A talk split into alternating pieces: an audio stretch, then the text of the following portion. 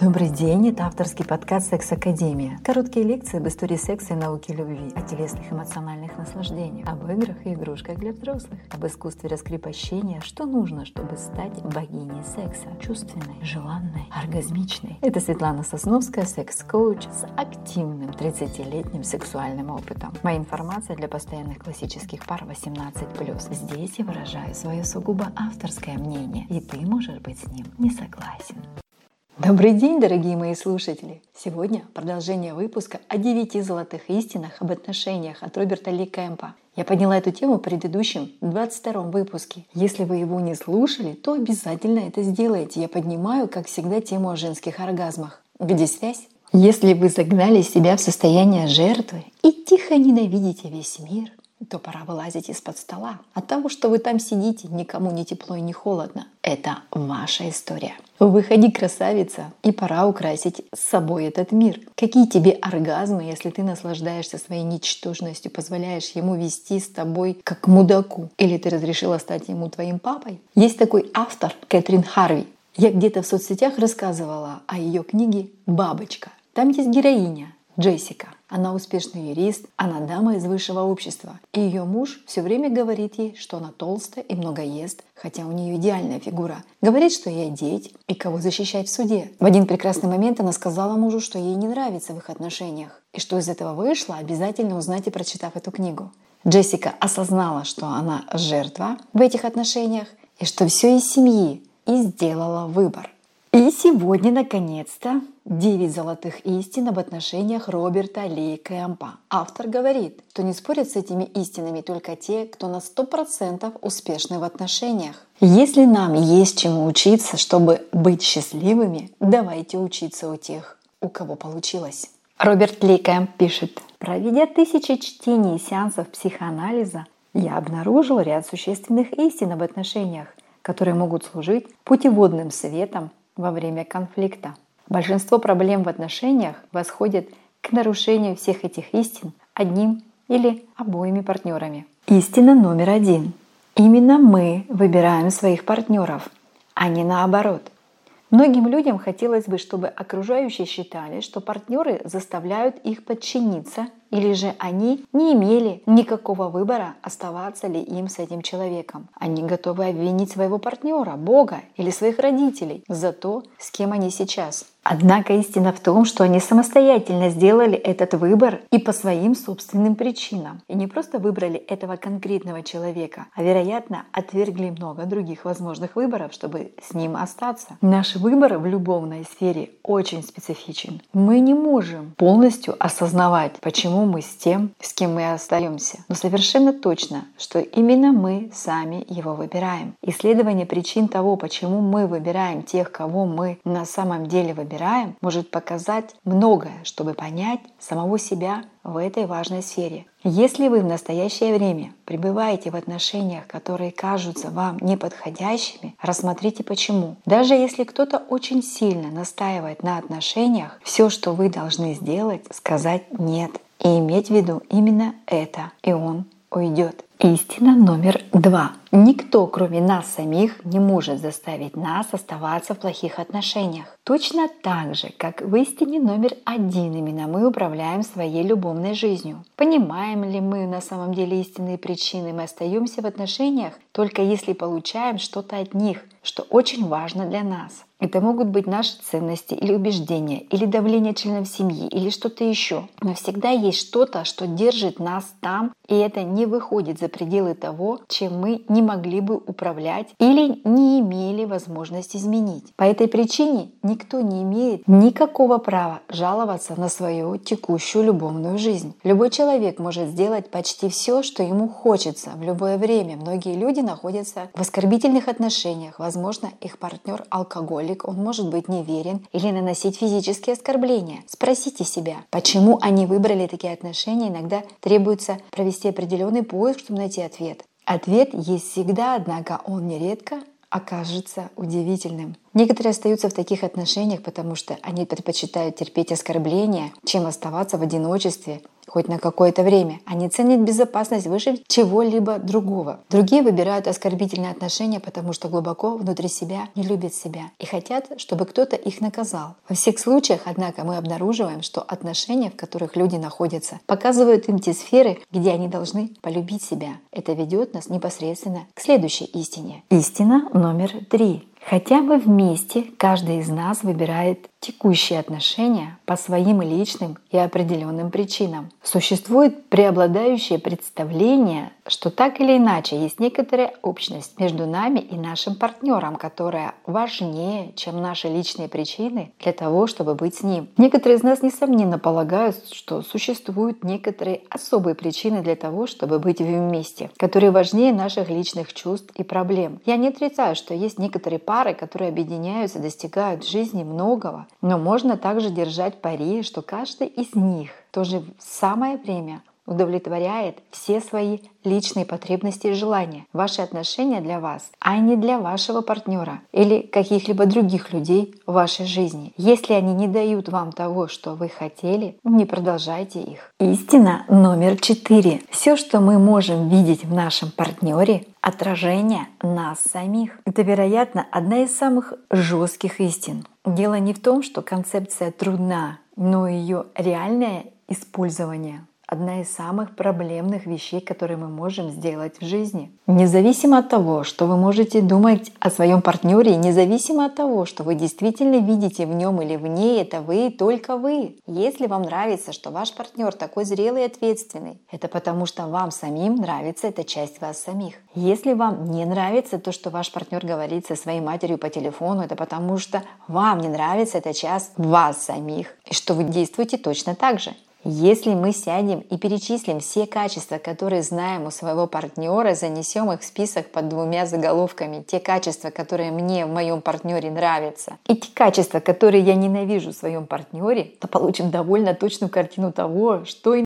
насколько вам нравится или не нравится в нас самих. Я обнаружил, что часто мы выбираем для отношений тех людей, кто обладает рядом преувеличенных качеств, которые нам очень не нравятся. Мы обычно делаем этот выбор потому что на самом деле хотим развить немного любви к тем же самым качествам в себе самих. Если мы просто на одну минуту отойдем на шаг от нашего привычного способа смотреть на отношения увидим, что все люди остаются в отношениях. Чтобы научиться любить себя, мы начнем существенно лучше понимать свой собственный выбор. Большая часть из того, что происходит в отношениях, связана с понятиями мужского и женского начала. Книги доктора Джона Грея детально описывают эту сферу. Я очень бы рекомендовала эти книги для руководства по выживанию в отношениях. Именно поэтому, что столь многие из нас имеют внутренние конфликты мужского и женского, мы так вязнем в отношениях, и поэтому они настолько трудны. Если вы мужчина, ваш партнер представляет вашу внутреннюю женскую часть. То, как вы видите ее и как вы относитесь к ней, отражает то, насколько удобно вам с вашей внутренней женщиной, вашей матерью и любыми выражениями женского начала в мире. Аналогично, если вы женщина, мужчина в вашей жизни персонифицирует ваши проблемы, сосредоточенные вокруг отца и мужского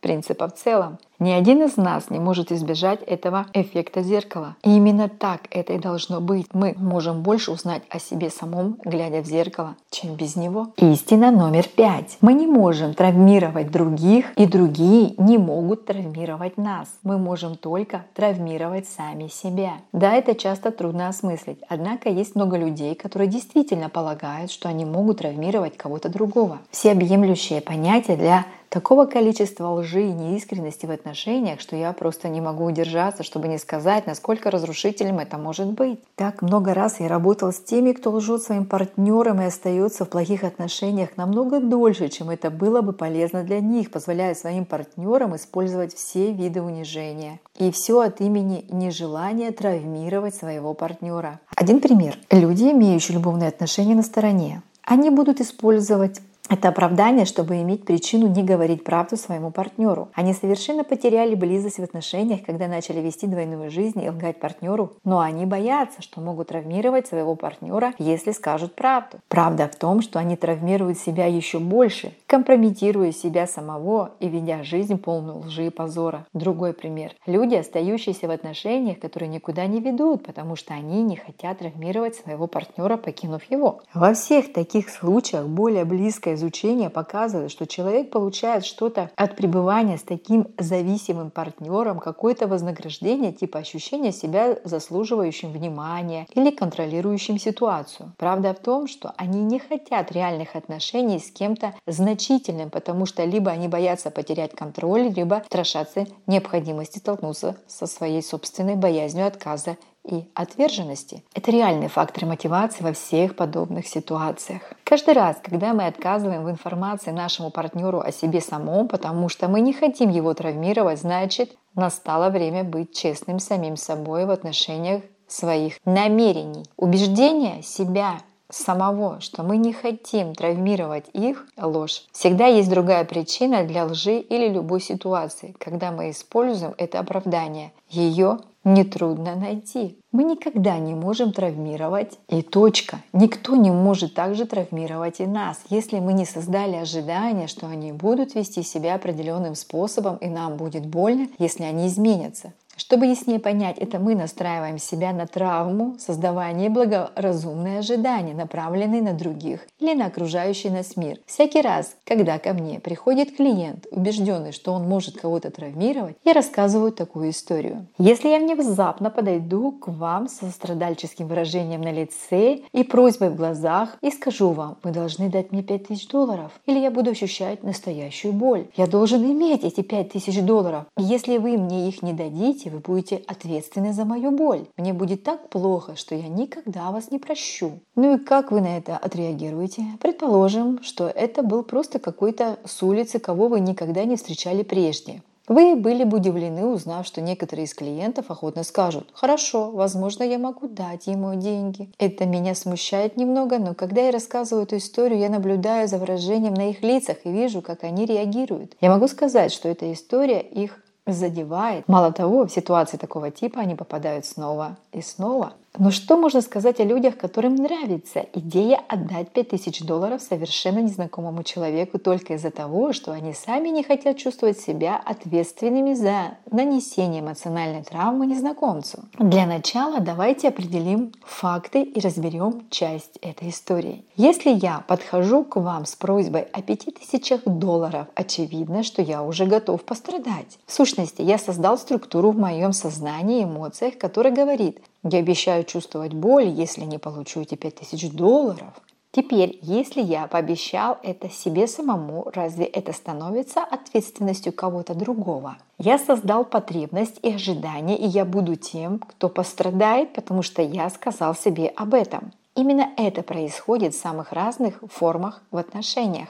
Один из партнеров имеет ожидания, которые по сути нереальны или, по крайней мере, выходят за пределы возможностей другого партнера. Когда ожидания не реализуются, человек чувствует себя травмированным, расстроенным ну и так далее. Итак, если вы обнаруживаете, что склонны попадать в подобные ситуации, остановитесь и спросите себя, чего вы действительно боитесь. Если вы обратитесь к этому страху, вы защитите себя от боли и страданий, поскольку будете делать так, чтобы не дать вашему партнеру возможности не любить вас. В итоге партнер рано или поздно вас отвергнет. Если вы себя не любите, другие улавливают это и их это отталкивает. Они так или иначе откажутся от вас. Истина номер шесть. Лучшая вещь, которую мы можем сделать, чтобы любить своего партнера и помогать ему, это полюбить себя самого. Многие из нас беспрестанно пытаются помогать своему партнеру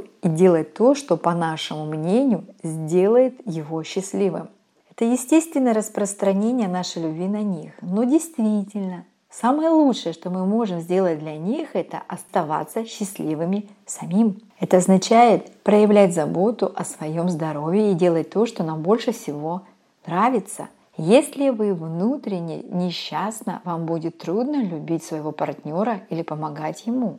Обращали ли вы внимание, что каждый раз, когда вы садитесь в самолет, одно из самых важных правил, о которых вам говорят в начале полета, о безопасности поведения на борту состоит в том, что всегда нужно надевать кислородную маску сначала на себя, а затем только надевать маски на своих детей. Не кажется ли это вам проявлением нелюбви? Несложно понять, что если вы сами не можете нормально дышать, вы также не можете помочь своим детям надеть их кислородные маски. Но в наших отношениях мы пытаемся сделать наоборот. Мы стараемся помочь нашим партнерам и нашим детям до того, как позаботимся о наших собственных основных потребностях. При этом мы менее способны помогать им или любить их. Кроме того, мы даем им образец для подражания. Кто-то, кто себя не любит. Это, возможно, более разрушительно, чем что-либо еще, что мы делаем. Сверхъестественная вещь, то, что мы обычно ожидаем некоторого вида покровительства, чтобы быть любящим и сострадательным в этих ситуациях. Правда в том, что если вы не любите себя, вы модель для несчастья, и никто не захочет быть рядом с вами. Не обманывайте себя, думая, насколько вы добрый любящий. Если вы не любите себя, вы не любящий человек и точка. Поставьте себя на первое место и станьте счастливым. Тогда независимо от того, что вы делаете, ваша энергия будет действовать как генератор и поднимать окружающих вас, людей, до вашего уровня, уровня, где жизнь хороша и богата. Истина номер семь. Любовь всегда хочет больше любви, и любовь всегда пробуждает все, не похожее на себя. Когда мы впервые влюбляемся, мы так наслаждаемся чувством, что нас ценят и любят за то, что мы такие, какие есть, что мы стремимся испытывать это чувство как можно дольше. Для многих из нас это особое время, опыт, который приходит к нам не каждый день. Чувство общности и близости, которое приносит любовь, напоминает прохладный фонтан воды в горячей пустыне. Когда мы пьем из этого фонтана, мы хотим больше, мы хотим нырнуть туда и напиться, наполнив себя прохладными и омолаживающими водами любви, чтобы испытать радость любви и занятия любовью еще больше, мы открываем свою душу. Большинство людей чувствуют себя более чуткими, когда влюблены, именно потому что они позволили открыться своей чувственной стороне. Они начинают ощущать аромат весны, красоту заката или ясного летнего дня. Жизнь внезапно становится чудесной и радостной. Когда мы открываемся этому изобилию удовольствия и прекрасных чувств, начинают происходить забавные вещи. Внезапно мы обнаруживаем, что мы боимся больше обычного.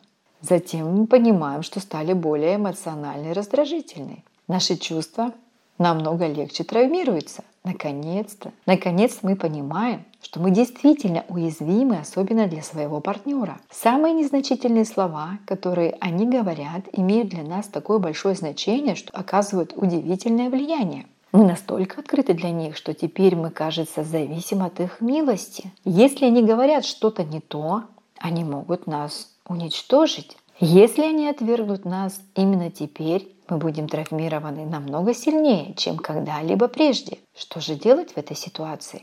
Это типичный сценарий, большинство из нас испытывало это, по крайней мере, однажды. Это природа любви. И как говорит Халил Гибран, лучше нам не приближаться к любви слишком близко, если мы не готовы и не хотим быть побежденными ею. Однако это не вина любви, это мы становимся настолько испуганными и травмированными. Когда мы влюблены, мы намного больше узнаем о своих собственных эмоциональных блоках, негативных убеждениях. Честно говоря, большинство из нас обладают частью того, что я называю негативными эмоциональными программами. Энтони Робинс в своей книге «Неограниченная власть» говорит, что люди фактически делают больше, чтобы избежать отрицательных ситуаций, чем они делают, чтобы достичь положительных. В любом случае легко увидеть, что большинство из нас будут активно стараться настроить свою жизнь таким образом, чтобы не иметь дела со своими негативными эмоциональными моделями. Например, мне не нравится, когда мне отказывают люди, находящиеся находящийся у власти, так что я структурировал свою жизнь таким образом, что я никогда не должен иметь с этим делом.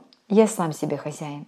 Однако, когда мы влюбляемся в кого-то и начинаем эмоционально открываться, что, по вашему мнению, происходит – Держу пари. Все те внутренние области, которые мы так тщательно защищали, просто тают в огне нашей любви. Теперь все внутри нас самих, что стоит между нами и прекрасными ощущениями, всплывает на поверхность, и с этим приходится иметь дело. Именно поэтому я говорю, что любовь поднимает все не похожее на себя. Это всегда есть и всегда будет. Когда мы влюблены, мы все время стремимся чувствовать себя именно так. С негативными эмоциональными моделями, которые говорят нам, что мы нелюбимы, приходится сталкиваться постоянно, пока мы не можем перепрограммировать их, чтобы отразить этот мир любви, который мы так хотим снова и снова видеть в своей жизни. К сожалению, большинство людей не слишком-то продвигаются вперед в этом стремлении. Большинство отношений в наши дни за пределами медового месяца длятся не очень долго. Истина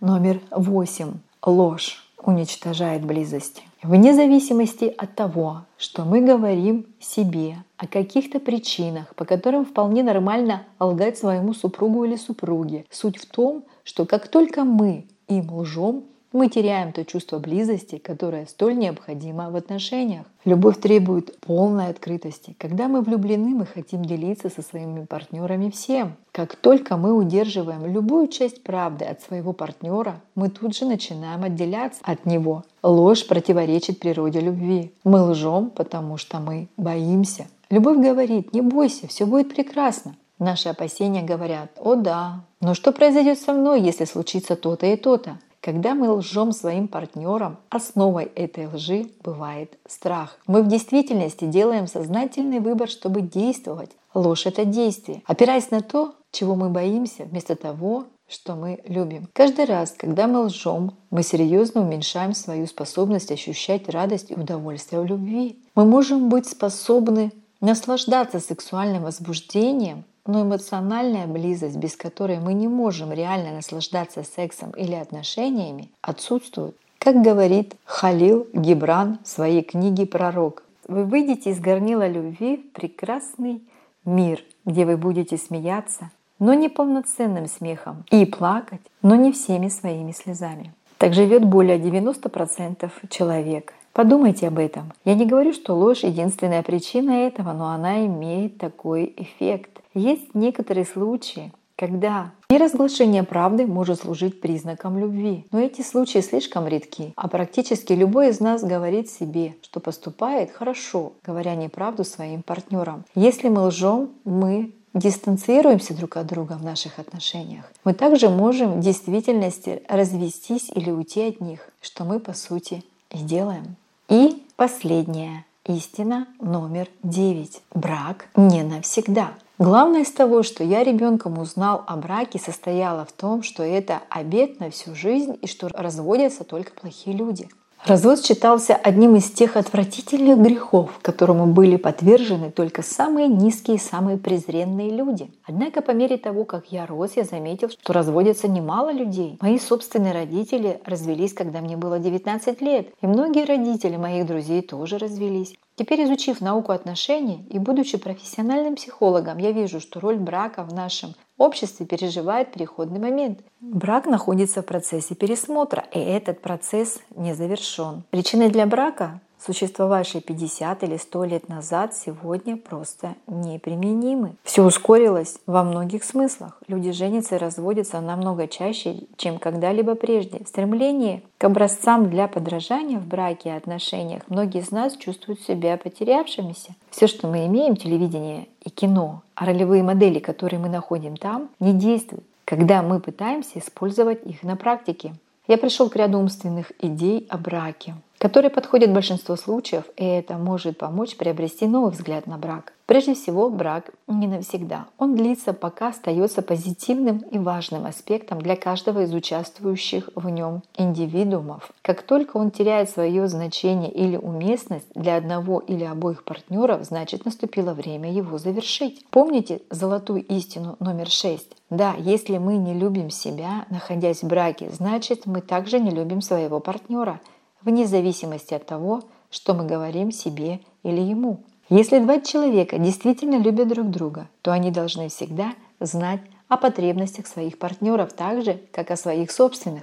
Если брак плох для вашего партнера, а вы любите его или ее, разве вы не будете хотеть для него чего-то лучшего? В некоторых случаях развод может быть прекрасен как акт, который подтверждает потребности двух людей и выводит каждого из них на путь к новой жизни, полной радости и реализации. Возможно, когда-нибудь наши ассоциации с разводом будут совершенно иными. Возможно, мы назовем его окончанием одной стадии и началом следующей. В любом случае, это именно так. Конечно, развод может также быть удобным запасным выходом, средством избежать необходимости встретиться лицом к лицу со своими чувствами или последствиями собственных действий. Сегодня есть немало людей, которые предпочитают не брать на себя никакой ответственности за свой выбор или свои дела. Этим людям развод предлагают удобный запасный выход. Поскольку теперь развод стал вполне доступной вещью, никто нас в этом не обвиняет. В итоге ответ мы будем держать только перед собой. Отношения всех видов — это возможность расти в любви к себе и понимании себя самого. Ничто не может заставить нас столкнуться с самим собой более непосредственно и сильно, чем близкие отношения.